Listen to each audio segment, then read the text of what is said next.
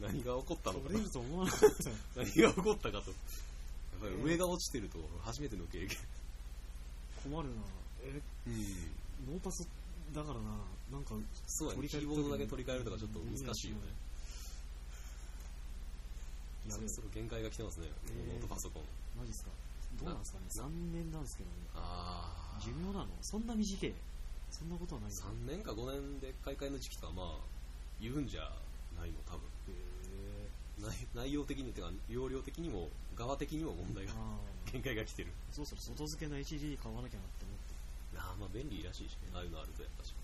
そうだねまあそのそれを残したことが後々開口になることはあるんですけどああ見ら見られる可能見性とらかれる可能性があるああ HD の処理とかはねねしっかりしないとねあのどっかのスパイ映画みたいにさはいあのなおこの映像はあの見た後3分後に爆発するっていうチャーリーズ・エンジェルさ始まりはさうなんかあれだよね毎回3人組のうち1人はさんうんあの何彼氏とうまくいってないよね ああ毎回彼氏とうまくいってなくてさ不機嫌なイメージがある俺ああなんかスパイ活動はちょっとうまくいけないプライベートはちょっとうまくいかないとそいううそうそうでそれにそれでヒスになっててそのことに突っ込まれるとなんか、あの生理とか下品なジョークで返すっていうのがあもうおかげみたいになってるねあアメリカンですねあアメリカまさしくチャーリーズ・エンジェルな、うんちょちょっと見てたけどなんかそういうところがきつかったね生々しいからね生々しいアメリカンジョークもまあまあ言うてファンタジーっぽいけれどもあ生々しいジョークも結構あるしねーなんか女性同士同士でもさ普通に性の話題を持ち出すよああしますねなでそれがなんかあの意識の違いかもねなんか向こうではなんかそのもっとこう、うんセックスはなんかスポーツに近いみたいなあそんな感じなんですかね、ああるんじゃないですかどうですかあのメメリケンにああメリケンメ在リ住メリケン在住したこと ある在住経験ある在住在住経験あったけどもう少なくとも俺の知っているところではそんなスポーツは行われていなかったかな健全な未参未参加だった健全なミサンガでしたねあマジか健全なところにいそましりた、うんゃ残念だったなスポーツの参加免許とか多分なかったかあもしあれないなる ほどね仕事がね最近どう またかうん結局だなもううんまあ、またオープニングとかはこうなるだろうなと思ってたけれども、うん最近ですね、あのーこのラジオ前回はいオープニングとエンディングのテーマを変えたじゃないですか、変えた変えた、はいおしゃれだわ、はい、本編の BGM とかもちょっとつけたじゃないですか、つけましたはい、ラジオっぽいですね ああやっぱしそうだねなんかいつも聞いてるのとちょっと違うなって思ったねえすごくなんか出来にびっくりしてしまってこれはちょっとなんかまともなラジオとして受けるんじゃないだろうそれはないかあマジで、うんあわかりました 今めはいそんな望みは捨てますいやけど BGM がなんかすごいおしゃれになっただけではいおしゃれな番組風になるなったそうですね、うん、やっぱし BGM の力は偉大ですね本当だよねあのままピロートークに持ち込んでもごまかせんじゃないかと思うよああこんな話題耳元で聞かされたくはないけれどここの同人作家がめっちゃしこれるんすよみたい なめちゃしこなんすよめちゃしこなんすよでもどこどこの SP だよ、だ大丈夫かなみたいあーまあね BGM あの全部フリーのねところでちなねょっとお借りしてうん出るのであのちゃんとサイトにもあの URL 貼ってありますああ、はい入れときました僕もねできればそうしたかったんですけどのでねちょっと悲しい出来事が 前回ありましたからねいやーうまくいきませんね今のはあーまあまあまあまあ作ってる人とかねそういですろねいろ思い枠はあるでしょうし、まあ、まだ新しいことにはチャレンジしていくんで BGM 的なあれははい そうやねあの個人的にあの超兄貴とか使いたかったんですけど マジで小に使うんうるさいぞいいじゃないですかうるさいじゃないあのしょ昭和日記さ、あのジャーマンのじゃあまあジャーマンのやつじゃあそうそうそうジャーマンドイツドイツジャーマンのやつあれねあの昭和日記さ、うんあの PSP で続編出てるの知ってるあ出たんやったっけ出たんでしたっいや結構前にからけへゼロ兄貴とかなんかそんな名前でえへえ絵柄がねすげえもうイラテンがめっちゃイケメンになってビビ ったマジかよあの普通のなんか青い髪の毛のイケメン でだけど安心してちゃんとムキムキだったああさすがにそれは実写版のさやつあったじゃんああはいはいはい あれのイメージがすげえ強いからなんか俺の知ってるのじゃないのかなと思って、うん。家に帰ってプレイ動画見てみたら、あの、相変わらずでした。ああ、相変わらずでしょ。相変わらずでした。アドンのサムソンは相変わらず元気。相変わらず、相変わらずだった。むしろ、アドンとサムソンは、絵柄になったらもっと濃くなったね。ああ、そうですなんね。かビスケット売り場に限りなく近い感じになって。ああ、確かに。陰影がなんかそれぐらいですよね。そうそうそうあの体の影がね。体つきにつくおい影おがい。ちょっと逆三角形もこれやりすぎだろっていう。すごいよな。よくあんなゲーム出せたな。本当にあの、全国の兄貴たちがあー大大歓興奮喜でしょ。大興奮、大大歓興喜。奮。大興奮、大大歓興喜。奮、大歓喜。いいっすね、これって。ね、はあまあ BGM はねちょっとおされになりましたんでねこんな感じで僕たちの話す内容もちょっとちょっとおしゃれに聞こえてくるかもしれないいおしゃれだよおおしゃれおしゃれだよおしゃれかおしゃれおしゃれ胸を張っていこうかすごいおしゃれおしゃれとうん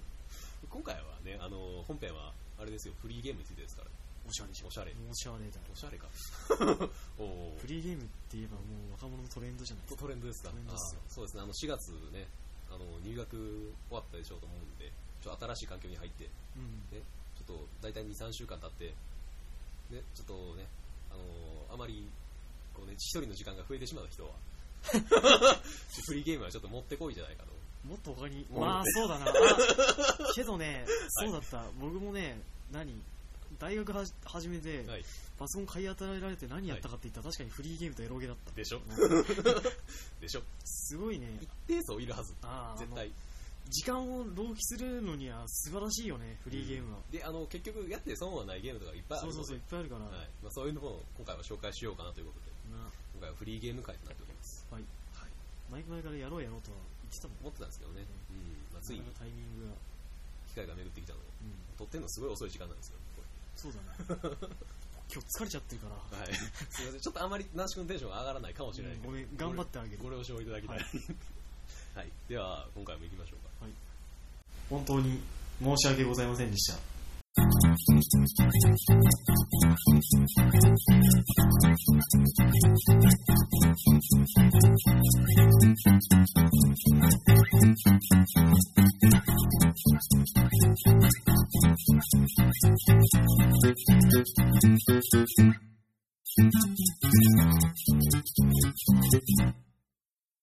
何も言わずにタイトルボールをしてくれるなんて分かってきたさすがや だ大丈夫か目が死んでる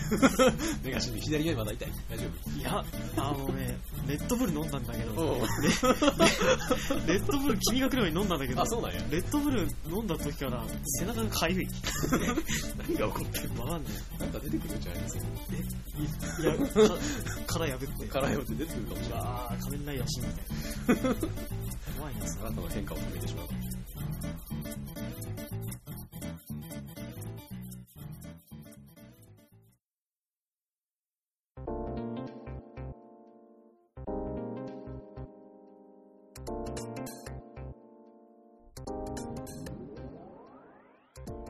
じゃあ本編いきましょはい うか大丈夫ですか 大丈夫大丈夫です何テンポ遅れてたけど、うあん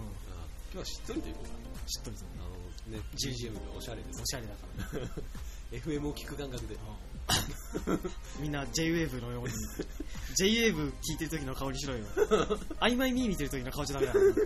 ああいう意味見てるときはちょっと口開いてる人しかわからない曖昧ミー見てる時の顔って多分世界で一番バカな顔だあかあいう意味らなってるだろそういう面白いよね口からよだれ垂ら してああみたいなああそそうそういう見方だよ曖昧ミああいう意味はもうの脳みそをすっからかんにして見るアニメですーね面白かったですわはいじゃあ今回はあのフリーゲーム会、はいえーフリーゲームを紹介する会うんかなおすすめのフリーゲームはい相当数多分やってるでしょうしそうだねはいフリーゲーム自体はどうなのかな最近は僕はあまり詳しくないんだけど下火にはなりつつあるんかなやっぱどうなのでもあのスマートフォンとか出てきてるからああいうので簡単にできるやつとかでもそうだねできるのかもしれないアプリは確かに作りやすいって話をよく聞くうん、でもやっぱフリーゲームはやっぱ年代が進むにつれて環境がどんどん整ってくるから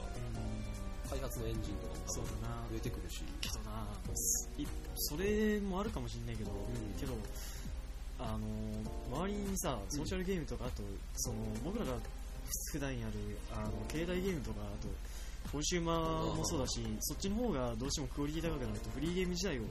そのあんまりやらなくなるっていうのもあるだろうし、あとね、最近、フリームとかあるじゃんうんうんフリーゲームあげられる場所ね、フリームとか見てても、あんまりあの定期的に新しいのは来てるんだけど、うんなんかあの、これがすごいいいんすよみたいなのはああんまり聞かねえから、ー確かにあのフリーゲームおすすめのフリーゲームとかでなんか上げられるのってなんかよく目にするタイトルばっそかうそうそうそう、あと、なんかっていう気はするよねある過渡期みたいなところなんだよね、みんな。あはいはいはいはい一定のところで煮詰まってなんかドーンとくるみたいなうーんそうやねあー一時期やたらすごかった時ありましたもんね2005、6年ぐらい、ね、そうだね7年ぐらいーあそこら辺がなんかなんかさあのー、ほら雑誌とかでも昔はアスキーがやってたんだけど、はいはいはいあのフリーゲームのさほらうん送って対象で解消金もらうみたいなやってたね、あーそこら辺の時が多分一番優勢というかそういだろんなアねイデアが出てきてたのかもしそうアスキー時代のそれは多分ずっと昔のさあの企画だったんだけど、れないその頃からはあの襲名期でどんどんどんどん上がってきてで多分落ち目になってきたのが2007-6ぐらいなんじゃないかなって個人的にはちょっと思ったりもするうーんまあねあのいろんなアプリケームありますしねそうだね RPG もありつつサウンドウェブとかもあるしそうそうそうそうね個人的には、うんあのフリーゲームの中で僕的にはアドベンチャーが割と結構、あの見てほしいなっていうか割とその作りやすいよねああまあまあ確そかうにそうそうソフトでさキリキリとかあるけどまあ僕キリキリ使って作ろうと思ったけどキリキリめんどくさすぎて挫折したんで キリキリで挫折したらもうす けどもうもう俺無理だなと思ったけどだからあの作ってる人はすごいなって思うよねえっとね、あの全て敬意を表して、あのまあ、ここで紹介するフリーゲーム全部許可取ってませんけれども、うん適当に言うだけなんで、うんおすすめをね、あげるだけなんです。そうそうそう。なん思かい切ってい、たあだければの、何公式で応援するとかそういうのじゃねはい。えねかな。あ雑談のうちにポロッと出るんで、そう、そんな感じで。許してください。 はい。とりあえずそれです。はい。あの、謝罪はもうタイトルでしてるので。そうだね。はい。勘弁勘弁。どうしますどっちから先に言いましょうか。あー、じゃあ、僕から。じゃあ、い、じゃあはい1本目。話の一本目。えー、もうね、腐るほど言ってるけど、てか僕がもうあげるフリーゲーム、この中で腐るほど言ってるね、本当に。何回かタイトルはいろいろ出てますからね、 はい。こもの頃と。う2つもそうなんですけど、まず1つ目は、あの、ハードワースっていう、はい。えーと、まあ、ゲームをあげたいと思います。カードワース。はい、でカードワースはですね、えー、とそうですね簡単に言うならば、うんあのウィザードリーとかああいうなんだろう主観視点ではないんですけど、ううん自分がこの TRPG みたいに体験型で、えーキャラクタークリエイトが割と自由な、えー、と RPG ですかね全部選択肢とかあとアイテムとかが全部カードになるなってるって言えば、ある程度分かりやすいと思いますうん。でね、あのーカードワース自体は、まあ、あのーなんだろうな最近のその箱庭系のゲーム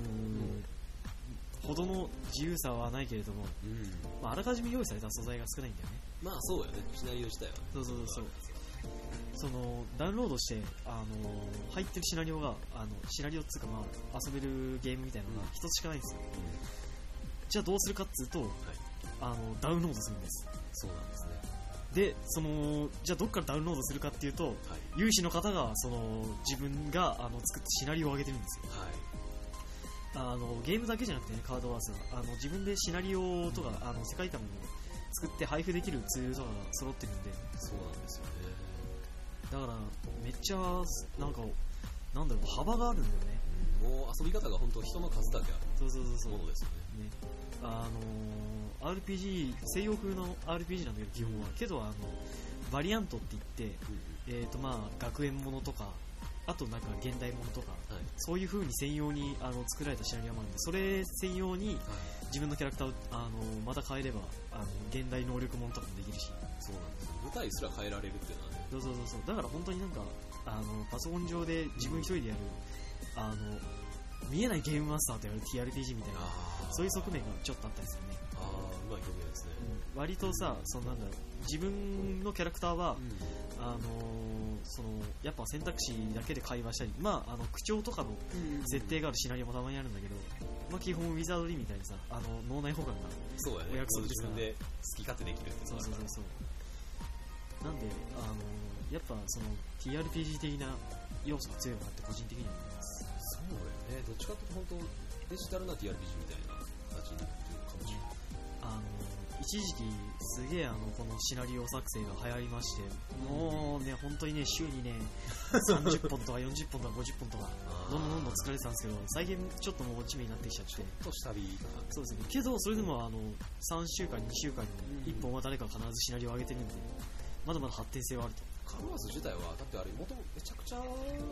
結構前ですよね。あれ、ソフト自体が出たのかな。そうだね1900いや2000年入ってるかな多分うんそんぐらいだったと思うセブンが出たからってのもあるのかもしれない。ちょっあとそうだ下手したらなんか OS とかも、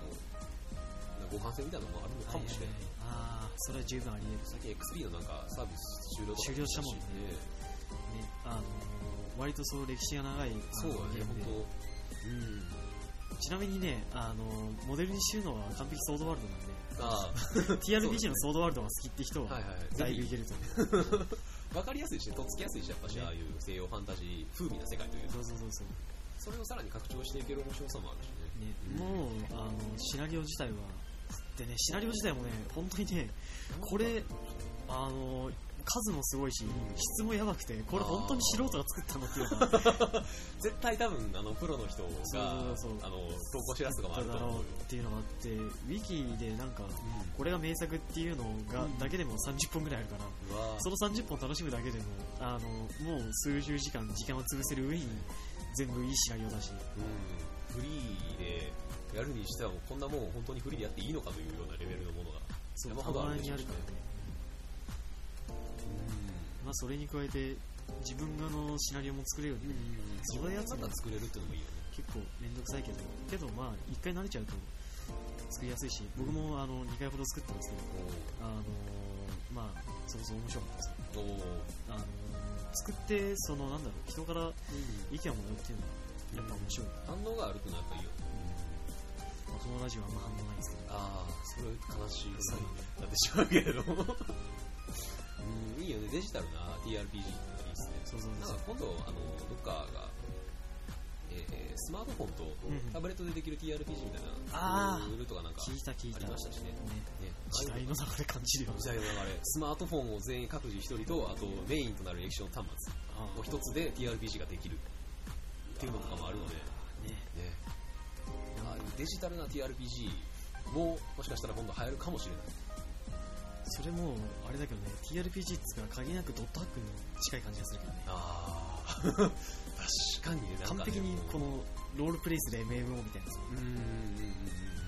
そんな感じしないああ、だってもうデジタルなものを使ってアナログなことをやろうとしてるだけやからね。ね。 うん。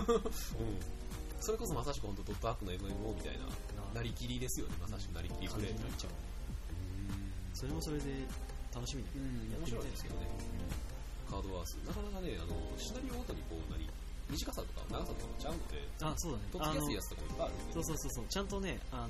シナリオを、あのアップできるサーバーがあって、公式でね、ギルドっていうところなんだけど、まあそこにはあの検索のところで、プレイ時間大体何時間とか検索できるんで、寝る前カードワースっていうのがあって、それダウンロードする と、おうあのーまあ寝る前にサクッとプレイできるシナリオがへあのー10本ぐらい入ってて、えーまあ、寝る前にパパッと30分ぐらいで終わるし、あーちょうどいいし、まあ中にはす、まあ僕それに騙されて一回やったら、あ の、すげえ映しないようがあって、 すごいいい気持ちで寝たんですけど、気持ちいいわ。きいい気持ちだなって思いながら寝たんですけど、そんな感じなんで、あのね、うん。僕がね、けど何より言いたいのは、もうちょっと、あの、カードワースは、はいあの、熱を取り戻してもいいんじゃない かああ、また人がちゃんと戻ってきてほしいと。な。はい、あのね、最近なんかカードワースをやり始めたよっていう声もあんま聞かないし、まあどうやったらそういう声が聞こえるのかもちょっと微妙なところだけまあど、まあまああとまあシナリオがね、単純にアップされるのが少ないんで、まあ。あまあ、僕としてはあのーもうちょっと長く遊びたいなっていうーうん。確かにもう本当、上げるシナリオさえあれば、もうずっと遊んでいけずっると遊んでいけるから、うん、だからちょっとこれを聞いてる人たちに もまああの遊ぶだけでもいいからちょっとやってみないっていうう、ん。少なくともね、その、プレイしている人口が増えるだけでもね、カードワースにとってはプラスになるでしょうしそうですね既存のプレイヤーにとってもね、そうもそうしかしたら上げてみようと思う人がいるかもしれないし。プレイヤーのさその人数をそのまま日記イコールになるところもあるしさうん。そんな感じなんであのーちょっと興味のある人はぜひともダウンロードしてみてくださいはい。あの、リンクでも貼っときましょうかね。そうだねはい。紹介ページぐらいは。あーあのさ俺さ作ってるグルーブアスクさんってとこなんだけん。ど、もう今はあの解散しちゃってああ。有志の方がカードバス愛護協会っていうのを作ってあの保存してんだけどそうだからやっぱそういうのは有志が集まってるっていうのは人に愛されてるってことでうん、そうだね人に愛されてるゲームなんですよ、うん。なかなか歴史のあるゲームでしたはね。い、というわけで皆さんカードバスやってみてくださいカードワース。まああの、ここで紹介するの全部フリーゲームなんでね、とりあえずダウンロードしてみてっていうのが一番フリーゲームで正しいかもしれないので、まあ、とりあえずやってみるっていうのが一番大事かもしれない。飽きたらアンスコすりゃいいんだよ、はい。何も得は、何も損はしないのでそうそうそうちょっとあれだよ IE だったら変なウイルスついちゃうかもしれないけどダメな気がするけどな、それはそれで。気にすんなって というわけで俺のターンは終了だはい、 じゃあ、ドミニクの1本目。さっき言ってたやつとちょっと、あの、ね収録前に言ったやつとはちょっと変わるんですけれど、はいあの、そういや、これ言っときたいなと思ったんですけど、ランナーズエクリプスっていうやつがありまして、ほうほうほう知ってますいや全くあのどういうゲームなんですかえーっとね、語弊があるといえばあるんですけれど、んプログラミングゲームです。おううん、めちゃくちゃあるんですけれど、えっと、どういうことかというほうと、えー主人公はランナーとなって、ほうほうえープログラムの世界、ほうほうほう電脳世界にまあ行くわけなんです、ストーリーとしては。ああなんかファミコンでそんなゲームあった の行くそう行くんですけれど、うんで敵対えー敵対するものが、ほうほうえー防護プログラムなんですよえー、でロックマンにてで自分が何をするかというとその防護プログラムが防護プログラムにインプットされている行動、うんうんえー例えばアタックするという行ほうほう動と、えー HP が10%以下になったら回復するという行動っああはいていうのがもうすでに敵対プログラムにはインプットされているうんうんでそれをかいくぐるためのプログラムを自分で組むんですよああなるほどねだから敵、えー自分もアタックを入れてただ敵の HP が10%になったところで相手の行動を阻害するものを入れるあということになると相手の回復ができなくなってしまうからこちらが敵の防護プログラムをハッキングというかーあークリアできると、なるほどイメージ的にはあれだね、うんカルネージハートとかあとさ最近のゲームだとあの FF12 のガンビットとあかあそうガンビットシステムに確かに近い、割と近い、うんものなんですよねそれをどんどんやっていくっていうゲームなんですけれどこれの一番何が面白いかっていうと対人戦がああるんですよえロビーってところがあってもう本当に他の人がプログラミングした、ーほうほうえー行動パターンプログラムとかがいっぱい置いてあってほうほうそこで自分のプログラムでどうやって戦っていくかあーっていうのを、えー、と本当に考えるゲームで、なんていうか、FF12、まあ、ガンビットは、あのこういう戦い方を組んだら楽に戦闘をしていって、ストーリーをクリアできるっていうゲームじゃないですか。そうだねそこのガンビットの部分だけを切り取った、あー考はいえるところしかないっていうゲームです。あーまさしくなるだから本当に考えるというか、詰め将棋とか、あのー定石を解いていくっていうのをハマる人は、これはあの中毒になるほど受け合いというか、ほどあーあーなるほどね、うんそういうゲームかそういうゲームなんです。なかなかそのプログラムのアタックの種類だったりもいろいろあって、相手にこう毒を与えて、えーこの分だけ、えー HP が入っていくみたいな、いろいろシステムとかもあったりそうかそういうプログラミングゲームは確かにフリーゲームにはうってつけかもしれしてないなんですあとあの、ちゃんとストーリーというか、キャラデザとかもしっかりしてるので、うーんなかなかやっててハマりますよ。ストーリーあるんだありますよ、ちゃんと。なんか珍しいなあいいです、いいです。ストーリーね、なかなか面白いんでね、であうのんちゃんとあのストストーリーをやっていく段階で、あの自分がちゃんとそのプログラミングの、うんえー行動順だったりの入れ替えだったりをちゃんとしっかり学べるようになっているので、ああな段るほどね階的にちゃんと教えていってくれるので、あれもいいですね。 カルネージハートのストーリーモードみたいな感じだまさしくね、本当に。ランダンスエクリプス、なかなかそれなりに知名度上がってるかなと思ったんですけど、あんまりね、なかなか知られてないらしいんうで、ーん対人戦もあるのでね、あの本当に、なんやろう、自分の作った、これは絶対にと解けられないだろうっていうような行動パターンを解かれた時のなんか、むしろ何逆に気持ちよさというか、ああやられたあやられたっていう、そうそう、その感じを味わえるっていうのも、自分が出題したクイズを解かれた感じそうだねそうそう、なかなかあれはあの面白いもんなので、なるほど、ああなるほどなそういうゲームはフリーゲームにあるっていうのはなかなかそうだな言われてみると割と相性はいいよね多分いいですね、ネット、だって絶対に PC を使ってやらないといけないので、ネットワークに接続してるわけですし、そういうゲームってさあのカルネージハートとかもそうなんだけど、あれだってねなんかあのシステムエンジニアになる人は、うんあのやっとけって言われるんだってああーのそのさ実際にこれが役立つとかじゃなくてそのシステムエンジニアをやるときの思考方法として、うんあの脳を鍛えられるからっていうんでそうやね、そういう思考というか、そうそうそうのプログラミングのその設定の時に、あのガンビットシステムと、し SE のさあのプログラムの分野だと似てるんだってああだからこれをしてそう優したら先こう順位とかをそう考こうなるっえてて優先順位とかもあって、うんああなるほどなフリーゲームでそういうのができるっていうのはなかなか面白いなあるんですよランナーズエクリプスえあのね戦闘もまあアタックが出てーあの淡々と進んでいくだけじゃなくてちゃんとあの演出とかも画面演出とかもあるのでうんう飽ーんきが来ないですねなかなかああなるほど、えー、それが対人でできるっていうのもまた面白いね面白いんですよあれがね本当対象自体はずっと普通にいっぱいあるのでいっぱいというかあの他の人が作ったプログラムとかうんああれもねなかなか面白いでやりがいもあるのであの本当これこそ本当に寝る前とかにーそうだね、なんかちょっとすっきりしたいというか空想してから寝てくださいそう とりあえず一通り考えてなんかパズルを解く感じでパッてできるっていうのも利点ではありますねああこういうやつやったらこういう組み方やったらどうなるかなっていうのをやってみたりこういう組みあちょっとうまくいかなかったなっていうので優先順位を1個変えるだけでやっぱし全てが変わるっていうのもパズルとしても面白いですしフリーゲームでそういうのが正直盲点だったななるほどな面白いなランナーズエクリプスぜひねやっていただきたいそれは面白いそうだハマりますよ面白いです本当に なるほどじゃあドミニク君の1点目はなるごめんはいランナーズエクリプスほ語弊がある言い方をすればプログラミングゲームどまあ間違ってはない、間違ってはないかなそこのゲーム性云々のところがちょっと分かりづらいけどね、まあね、なかなかね、これだけ取ってみるとわけわからんなってなるんですけど、やっぱ説明して聞いてみると、バンガンビットシステムゲームというか、そうだねガンビットっぽいシステムを、そこだけ切り取ったゲームというか、楽しいですね。うんなるほどなそんなのがガあるんだンビットは自分の行動を最適化するだけでしたけど、ね、そうだね敵の最適化と戦うっていうのが、あまあるのかどう かもしれないです。最終的にさあの12はあの裏ボスのなんだっけあいつ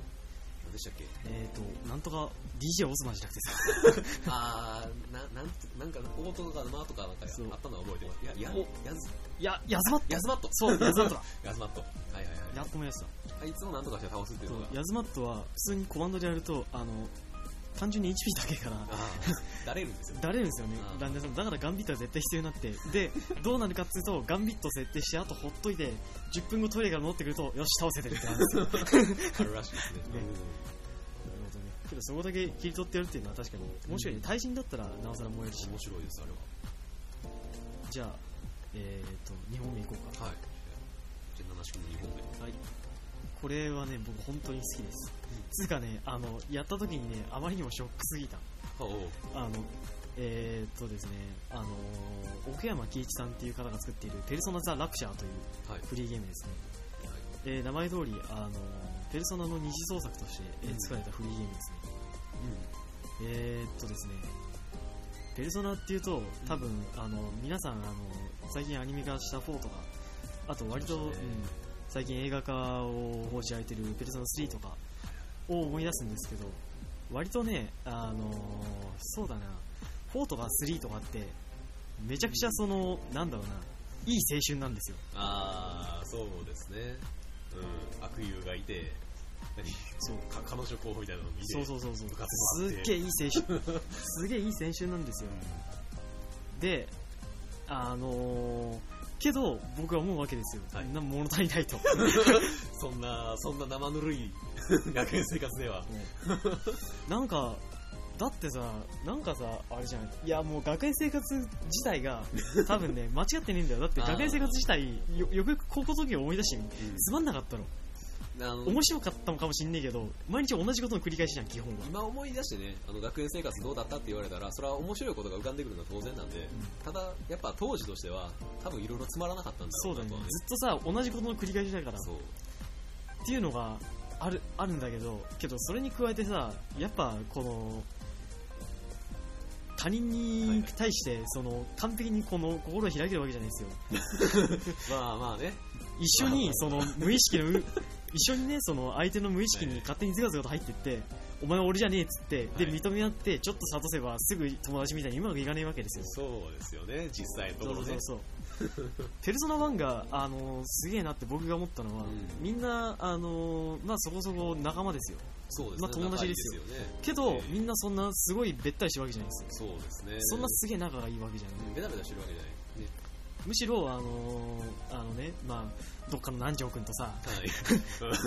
南條君とかの、南條君とペルペルペルペルとか言ってる 人は、なんか最後まで犬猿の中だったそしうですね、あの二人はずっと仲悪かったですね、軽減というか、まあまあ、喧嘩するほど仲がいいんですけれども、どっか、あの、その、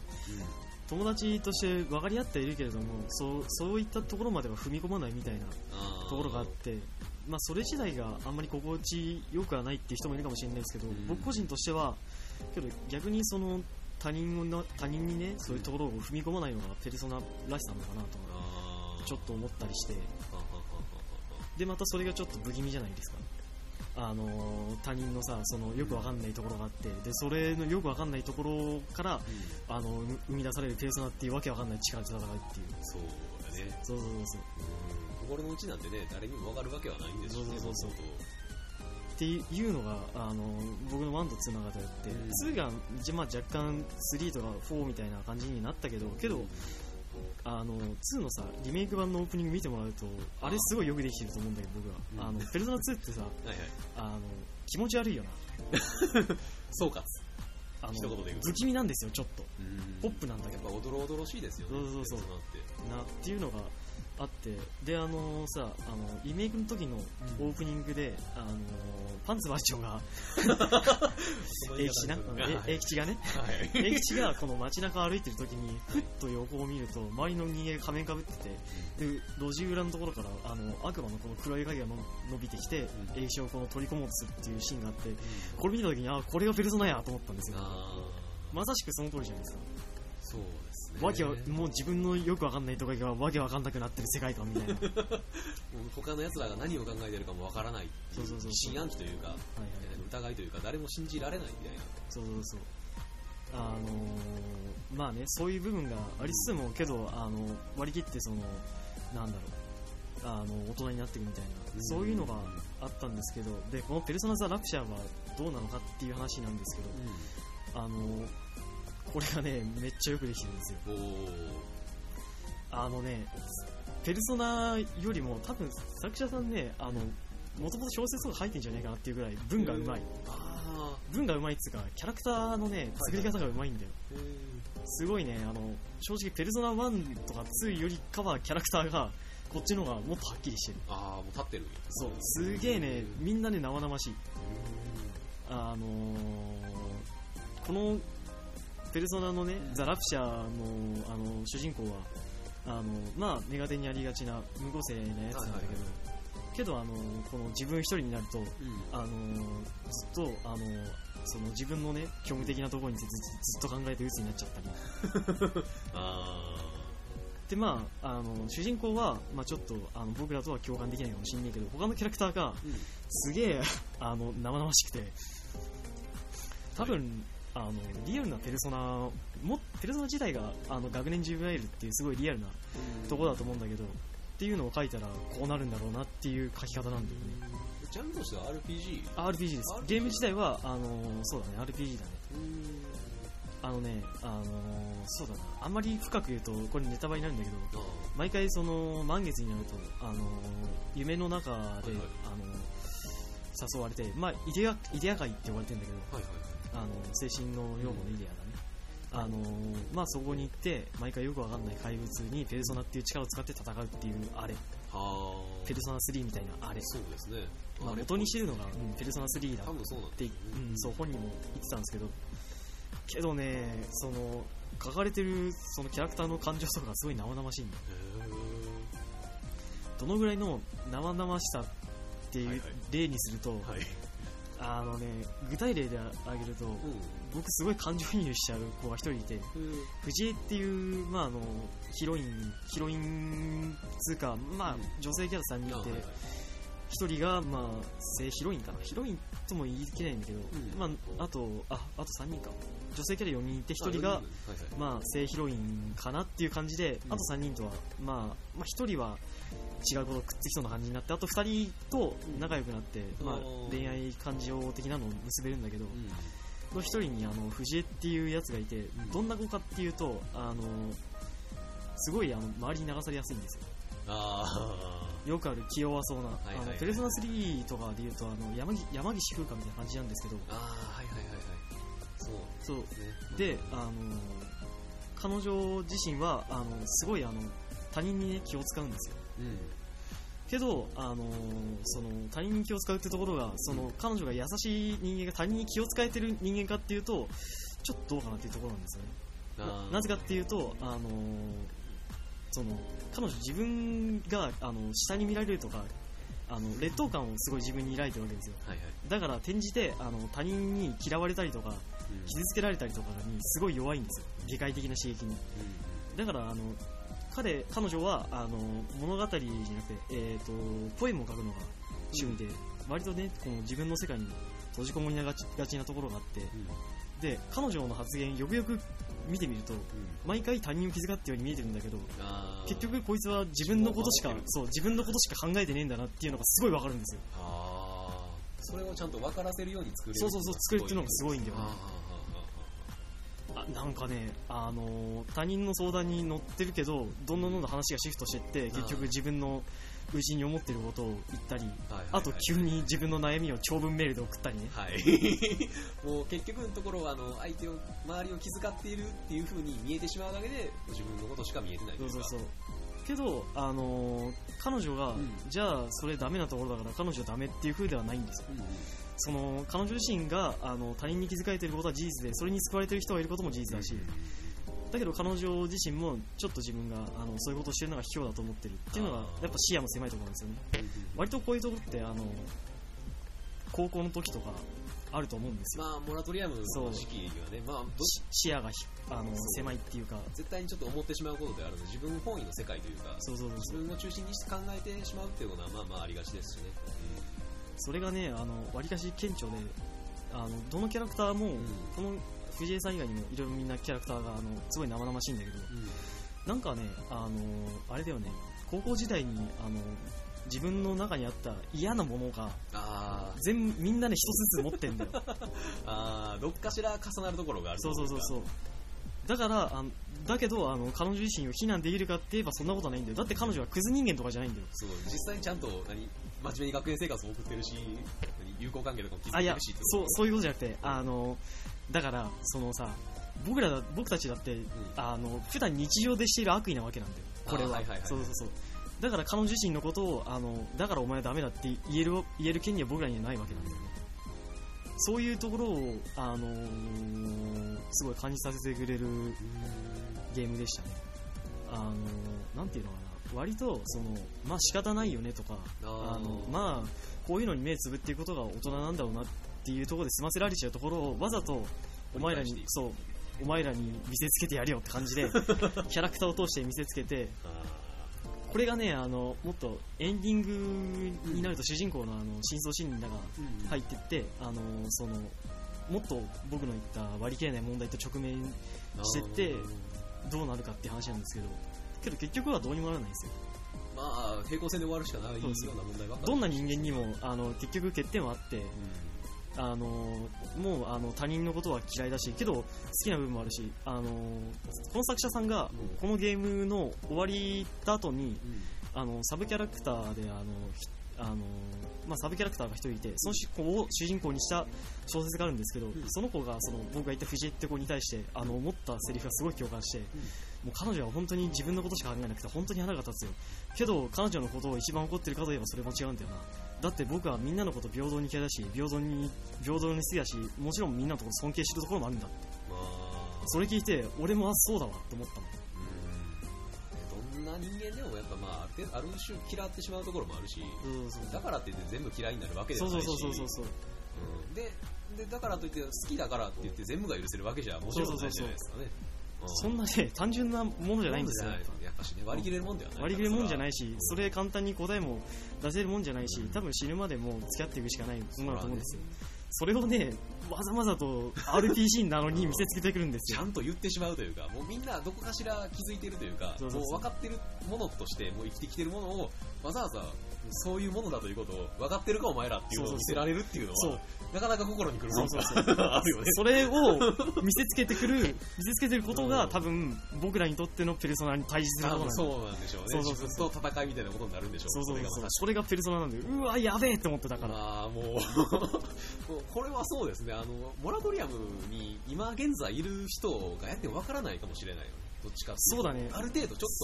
過ぎ去ったそうある程度そうそうそのモラトリアム、あ、あの時なんか俺はあの時自分本位って考えてたなっていうのを思い出して思える人がやると、なおさらもっと来るものがあるのかもしれない。うんそのやっぱりねあーけどねけど僕らぐらいの年になっても、それが解決してるかといえば、まあそれは ねの解決 は多分してないわけだそれはまあね、うんしてませんわな。なだから、あのー本当にあれだよねもちろんドミニクさんが言ったように、上の世代にもやってほしいけど、うんまあいろんな人にやってほしいなって、そうやね一回ねそのなんだろうな、あのやっぱ自分のペルソナと話す機会みたいなのあーを持った方がいいんですよあーそういうことをあのきっかけ与えてくれるこのゲームっていうのはやっぱちゃんとしたペルソナなんだすごいね。と僕は思ったおすごくとあとあのーその終わった後にあうのんサブキャラクターが主人公の小説がーめっちゃいいのでめっちゃめっちゃいいいいですのでこれめっちゃめいっいでちすゃいいのね。書籍化したら俺買うっていうレベルでへーレベルなんでおーちょっとあの気になった人はまあできればゲームやってからゲにームやってから。してほしいけどうんそれだけでも読んでもらってもうんいいっすマジでうんへーいいですね、プルソンさん、ラプチャー。そうだよだからペルソナってやっぱ不気味でキモくキモくてさ嫌なところなんでそうやね、だって、あのペルソナ1をね、誰もが経験したことのある学園生活で、やっぱし、誰もが経験したことあるっていうのはそういうことなんだと思そううんいうですよ、ことなんまださしく。う誰かを嫌ったりだったり、そう誰かを好きになったりっていうようなそうところも含めてね。んなあのー、マキかああ、はいはい。マキ特にマキのさその選んだ選択とかが顕著だよそうやね、まさしく。ね、うん、特にあのセセペク編の、はいはいとはい、打ち切りエンドみたいになっちゃう方向とかあっちの方の話もまあそうですしね、まさしくね。何も結局答えは出てないみたいな話ですからね。 そうなんだようん、出せませんでしたっていうのが答えなわけで、なんというか。けど出せなくても成長はさ嫌でもしちゃうんだよね,、そうやね。ねだから青春ってクソだよなうん。まあ、そこで区切りがつかなかったとして、ずっと結局引きずるもんは引きずりますしね。うんうんうんそう。何年経っても思い出すものとかはありますしね。あの時の嫌な思い出とか。そうなんでかしら人間は嫌な思い出しか覚えていかないんですよね、あれね。ねうん。あの時言われた嫌なこととかをずっと覚 えてる。だから、もう一回、なんだろうな、そういうのに直面してえなっていう精神修行がしたい人にもおすすめだし、あーあと普通に RPG としてもめちゃくちゃ完成度高いんで、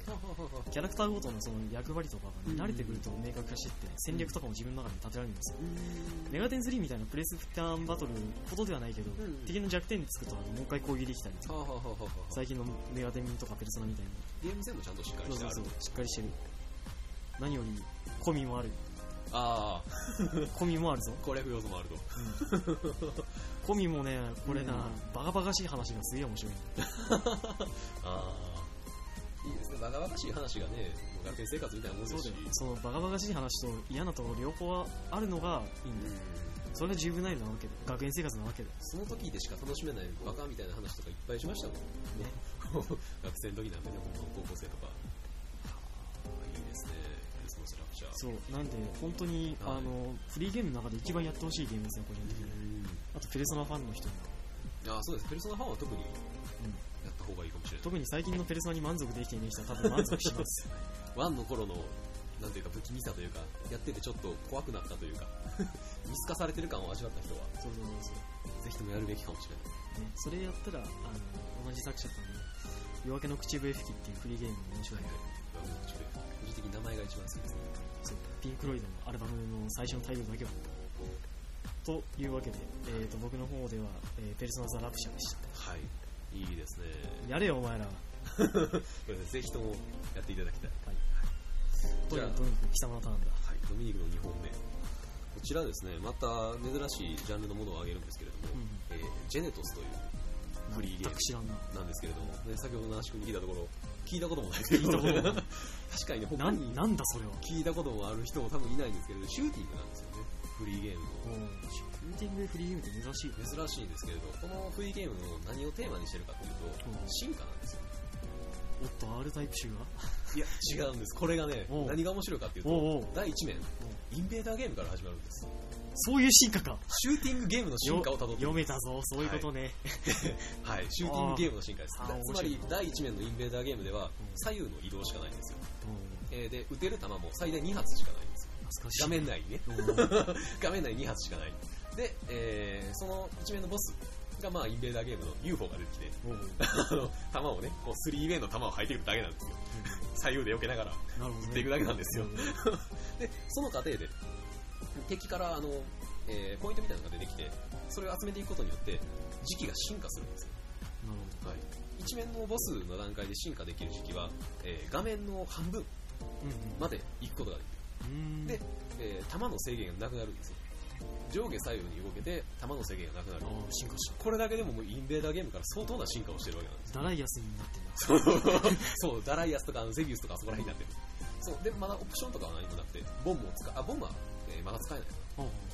ていうのをどんどん進化していくんですよ。あうのん時期が。へで、2面の終わりには、えーっ、と、ボムが使えるようになって、えうん。えーオプションか。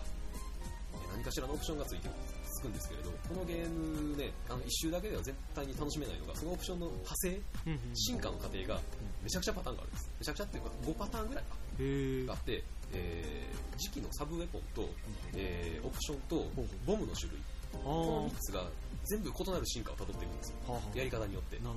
例えば敵の近くで、えーずーっと撃ち続けるとか、えー画面の上半分で行動し続けるとかもしくはボムを1回も使わず、えークリアしていくとかそういった条件でいろいろ解放されていくゴムだったり、えーサブウェポンだったりがあってそういったものでも攻略も楽しめるし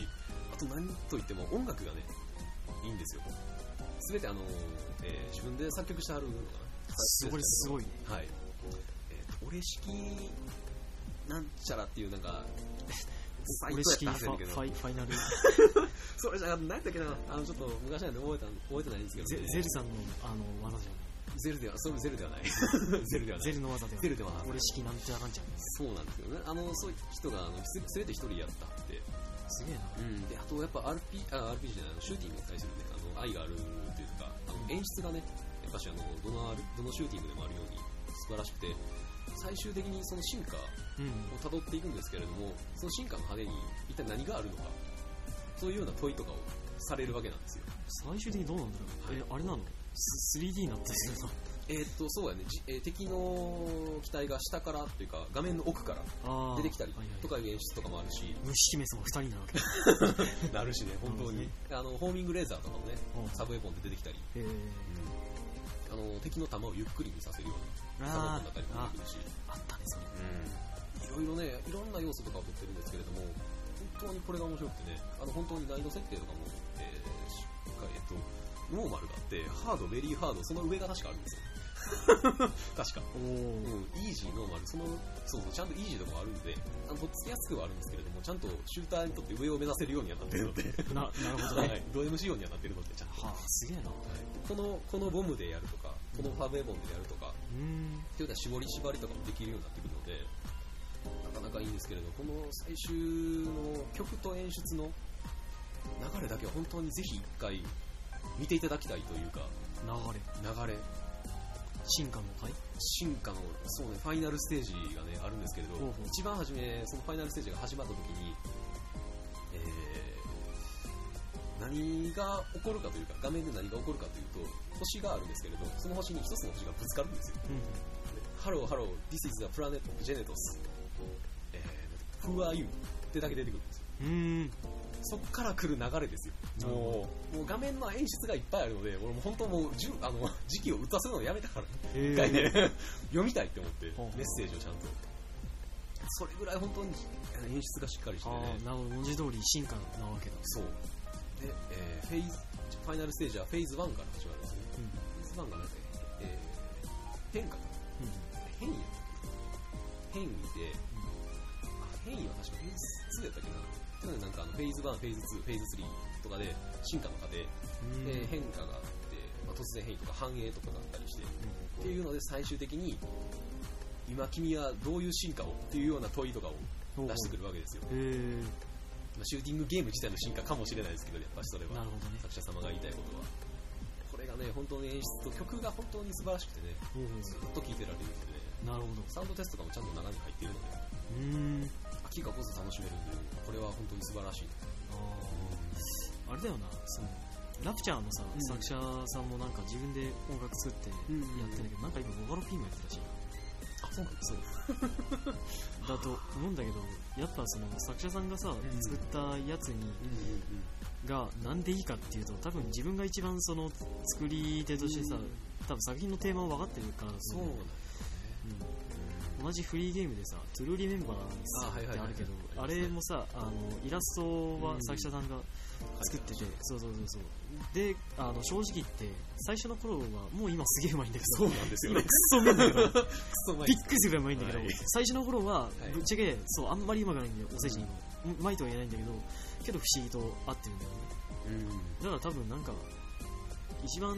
その作品のテーマを理解してる作者さんが作る BGM っていうのはやっぱ作品に一番合ってるんだろうなって思う確かにあのフリーゲームの面白いところはそれですよ、ね、一人で作っているというか、個人で制作してるっていうのが、あの本当に、まあ、チームでこうでかいプロジェクトとかで作るゲームとやっぱ一番違うところはそれだと思うので、あの中でこうばらけることとか、まあそうでそすう意見がばらけあるこのともないでしょうし、個人のその作り手のこのたくさんある思いじゃなくてその一つの純粋なそうそうそう。思いで作られた分うんまあ感じ取りやすいかもしれないです情熱とかをね、全部感じられるゲームなので、ジェイトス自体もね、あの本当に、えっと、ワンプレイがね、30分ないぐらいだと思うんですよ、あー最終面まで。まあ、一面インベーダーなんですぐ終わるんで、そう だね一面インベーダーはす一ごい面インベーダーすぐ終わるんでそ。れはすはい。あのこれも本当に寝る前とかにパッとできるようなごいゲねームなので、おーいいねジェネトス。あの本当にね、素晴らしい演出としか言いようがないようシューティングゲームってさな。はい。クリアな話じゃないけどシューティング シューティングゲームってさなんであんなさ裏設定とかさうん。演出とかストーリーに凝っちゃうんだろうねあの、やっぱそこで引きつける要素っていうのが一つとしてあるんじゃない確立してるんじゃないかなシューティングとして。そうかけど、うんそこまで見てやるやついるかいや、でも、シュシューターはみんな好きじゃないか裏設定とか設定っていうのがやっまぱあ好きだけどあまりさそのそっからやるっていうやつはあーマジで一部じゃねそそこを見てシューティングやろうって思う人は確かに少ないかもしれないけれど、まあ僕なんですけどそこだけ見て満足してしまうっていうのはね、確かにあーまあまあ一番ありますけれどもね。ね本当にさあのまあさっき僕も言ったけど、R タイプとあかるタさイプですね、はい。顕著だようんね、R タイプはすげえよなそうね。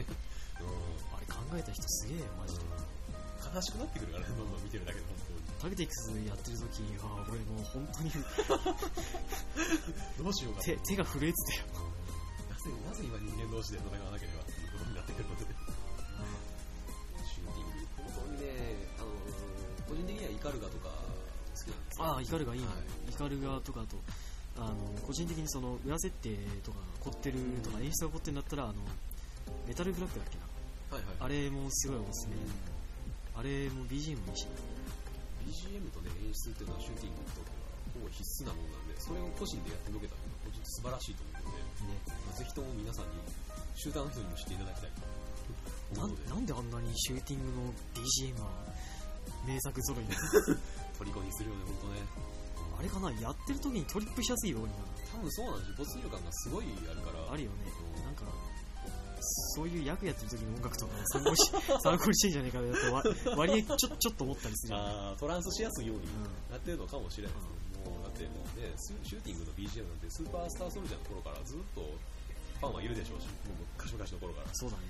だね。ねえジェネトス本当シューティング好きな人だけじゃなくてあのーイージーでねゲームちゃんと優しくできるので、うんまあ、あのインベーダーから始まる段階でもそんな難しくないのでシューティングとして、まあそうだね。ぜひともね1回だけでもクリア、えープレイしていただきたいなと思うのでそれはぜひしてみたはい。いこれはねプレイしていただきたいということで、はい、ジェネトス2本目開けさせていただきましたはい。えー、じゃあ、そんなこんなで、えー、今日のコーナはー、い俺たちのおすすめの古いゲーム紹紹介介。えー、僕が、えー、カードバースとペルソナザラプチャー、はい、で僕が、えーランナーズエクリプスと、えージェネトスですねはいといった感じでした。はい、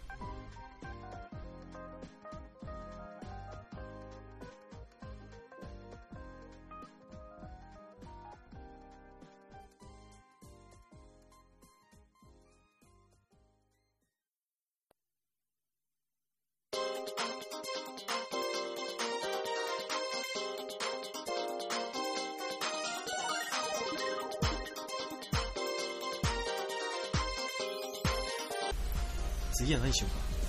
そうですね、次。今回はね、フリーゲームということで、前回の終わりぐらいに言ってましたしね、ちょうどいいかということでやりましたけど、フリーゲームは、うんあ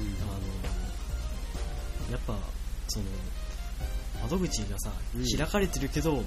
入って、はい入るところにまずなんか、ジャンプが必要みたいな感じそうがやあるよね。ね。だから僕自身もさ、正直あの、やりはしてるけど、詳しいかどうかって言われたら、まあ、さっきさ、あうんの、ドミニクが紹介したゲームも、あはいはいあの両方ともしてなかったわうけん、だし、うまだまだ奥が深いなと思いましたね。ん、今日喋ってて。やっぱしあの自分で取捨選択、すべてできてしまうので、うんうん。あのもう一発のスクリーンショット見ただけで、あやめとこうかなって思えるっていうのは、手軽だもんな。手軽なのもあるしね無料だからうん無料だからこそ逆にあなんかやらないっていうのはさな かなか面白いよねうん、逆にね、本当なんか面倒な、ダウンロードの手間だけ面倒くさいからっていうのでやらない人とか多分いっぱいいると思うんで、これはあれなのかなやっぱり価格がかかってない分そう作品としてのクオリティが約束されてねえからおいそれとやれねえんだろうあー当たり外れとかもあるって思うんでしょうし、あとやっぱ、あのお金払ってないから、義務感に変わられないでしょうね。せっかく買ったからって思わないっていうのは、なけどもうそんな状態でゲームするんだったらやめた方がいいと思う個人的 にはそこまで億劫になってるなら、あうんー、それはもう、それはもうそれはもう一回休んだ方がいいとそう思う。だうねん、今回やった、あの、あげたフリーゲームはね、もう全部今でもダウンロードできるし、本当だよもううん全部本当いいと思うようん、ぜひともね、一度はやってみたい、やってみてほしいフリーゲームなのでね。そうだねいやーそうね、次どうしようか、ほんと。次ねうそうだん。なんなか喋りたいことある。喋りたいことう喋りたいことっつったらそりゃあん。目目が、そ りゃあ目線が、あの、そりゃあめ込みだけどあそれは編み込み。うんけどそれはまた別にあれああれ別にねあるかなあるからあはい。それは置いといてさ、うんなんだろなんでしょうね。前、一回ネタフリーをしたのは、うな、うん、ライトノベルとかも、あ、ライトノベルおおいいですね。なんか珍しく。これはあのあのあのワンオン君から借りたやつなんあ、そうなんですか。だワンオン君ワンオン君から借りたやつなんだはい。 ライトノベルね、ライトノベルも、最近はあまり読めてないですけどね、新しいやつは。なかな僕もぶっちゃけか。はい。ラノベ自体もねそんな数多く読んでるわけじゃないんだお恥ずかしいそうなんですよね。まあ、ラノベもね、フリーゲームと、もう、勝るとも劣らないほどの数はありますし、 ね、けど要はララノベ大公開時代じゃないまさしくね、その割にはちょっと俺たち新しいのにちょっと疎いけどなそうですねうん。だちょっと多分、あの、ブームからちょっと遅れてるぐらいの ところを上げていくとは思うんですけど、そうだねはい。どうせ君ブギーポップだろいや、でもこれはブギーポップはもう前回話したんで、ああそれ喋りの時に。今回は違うものをあげますよ。ままた角野公平の違う作品か違う違う違う違う。あの、マジでカモの後編の違う作品もあげないな。あそうだロよボットものがあるんですよ。あマジでロボットものがあるんですよ。え宇宙宇宙で戦うね。ー、そりゃええわはい。やっぱ3巻で完結してるんで、短いね短い。わかりやすい。やっぱさフィクションの中ぐらいさ世界救わないとなうんロボット乗らないとないろいろやらないとな。変身しないとうそう思うわけですよんライトノベルならばいろいろ喋りたいこともあるのでね。マジでそうか俺も記憶の奥底からを掘り出さなきゃいけない引っ張り出す。 というわけで、じゃあ次回は多分ライトノベル回ですね。はいはい。ほ放課後ラライトなんでもないっす言ってもよかったんやね。いや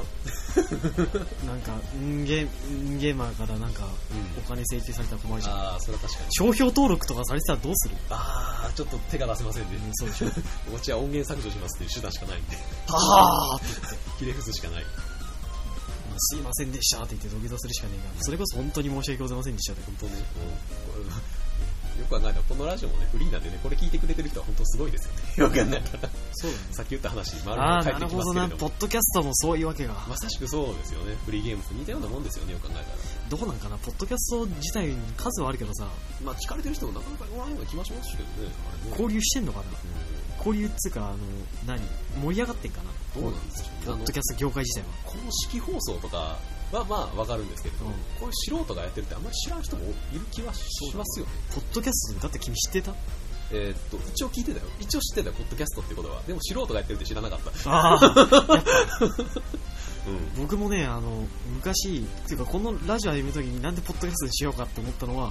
あの、僕が中学生の時に、あの、ゲームラボを読んでて、ゲームラボって出しちゃ ったよ。はいゲームラボの漫画でさ、あの、オタク兄さんの、あオタクジャーニーっていうさ、あのう、んニートのお兄さんが世界中旅しなが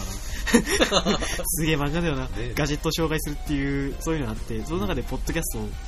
紹介するやつで、あの、マイクとパソコンさえあれば、君も一人で伊集院光ができるぞってやって、あーやつを、ラジオ始めようってなった時に急に思い出して、おお典型ですそれでやったわけなんだけど、どのぐらい知名度があるんだろうか。わからんねフリーゲームとどっこいどっこい、どっこいどっこいか下手したらもっとそれより低いし、低いかもしれないよねだってわかんないよね。ねポッドキャストって多分 iTunes 持ってる人も知らんよ下手したらなうん自分の曲を聴くだけかもしれないしねだろおーポッドキャストってこれ表示あるけど何なんだろうな で一生終えちゃう人は多分世の中には一回もクリックしない人は多分すっげえいるよいると思うよ、なんかあれなんですかねあの他のところに投稿とかすべきなんですかねと思ってるえあのこのラジオの音源をああそういうこと投稿なるとかほしどて、ね知名度を上げるためにあーそれはもうちょっと考あーえまあまあとりあえずねこのラジオ聞いていただけるとありがたいです、よう選挙まあ、メールくれたらもっとありがたいですそうやね もっとあありれががたいくれてなあメールしようやあなああ濃厚な世界に 濃厚な世界に引きずり込まれるまあ僕らのんきアニメなんでねそうですね文系なんで、はい、じゃあ今回はここら辺ですか のんけ二人がおメガしましメたガネのんけ二人が送るメガネの文系2人がお送りしました、本当に申し訳ございませんでした 第 15? 15回うわ15 15回もう20回までもうすぐですね言うてひえー、何が10回でお祝い だ。20も来ちゃうじゃねえか。は10回も来ちゃうよあ怖いネタ考えとか ないとい、わかりました。はい。というわけで次回はライトノベル会か。ですよはい。そうですね。最こう恒例の、はい。あれ、あれ。例のあれやってくれ例。のあれ。最近あの、乾燥がちょっと気になって肌荒れがひどいドミニクと。あー おなお、何その乙女焼き。最近ね、うんあのー、僕のはい。いとこのおじさんの名前、としあきなんですよ。年明き。だから、すげえ、ふたば瓶みたいな。明みたいな感じで、うんもう、年明けおじさんがねってい うために、一体どんな変態なオタクなんだろうかって思っちゃうわけですよ。 笑いがこにそうそうそう、ってなるわけで、あの、そんな風になって自分のおじさんに対してそんな風にしか思えない。僕はどうなんだろう。えー、な話でした。はい。じゃあ次回も聞いてくれたらいいな。はい。じゃあ、今回もお疲れ様でした。お疲れ様でした。はい。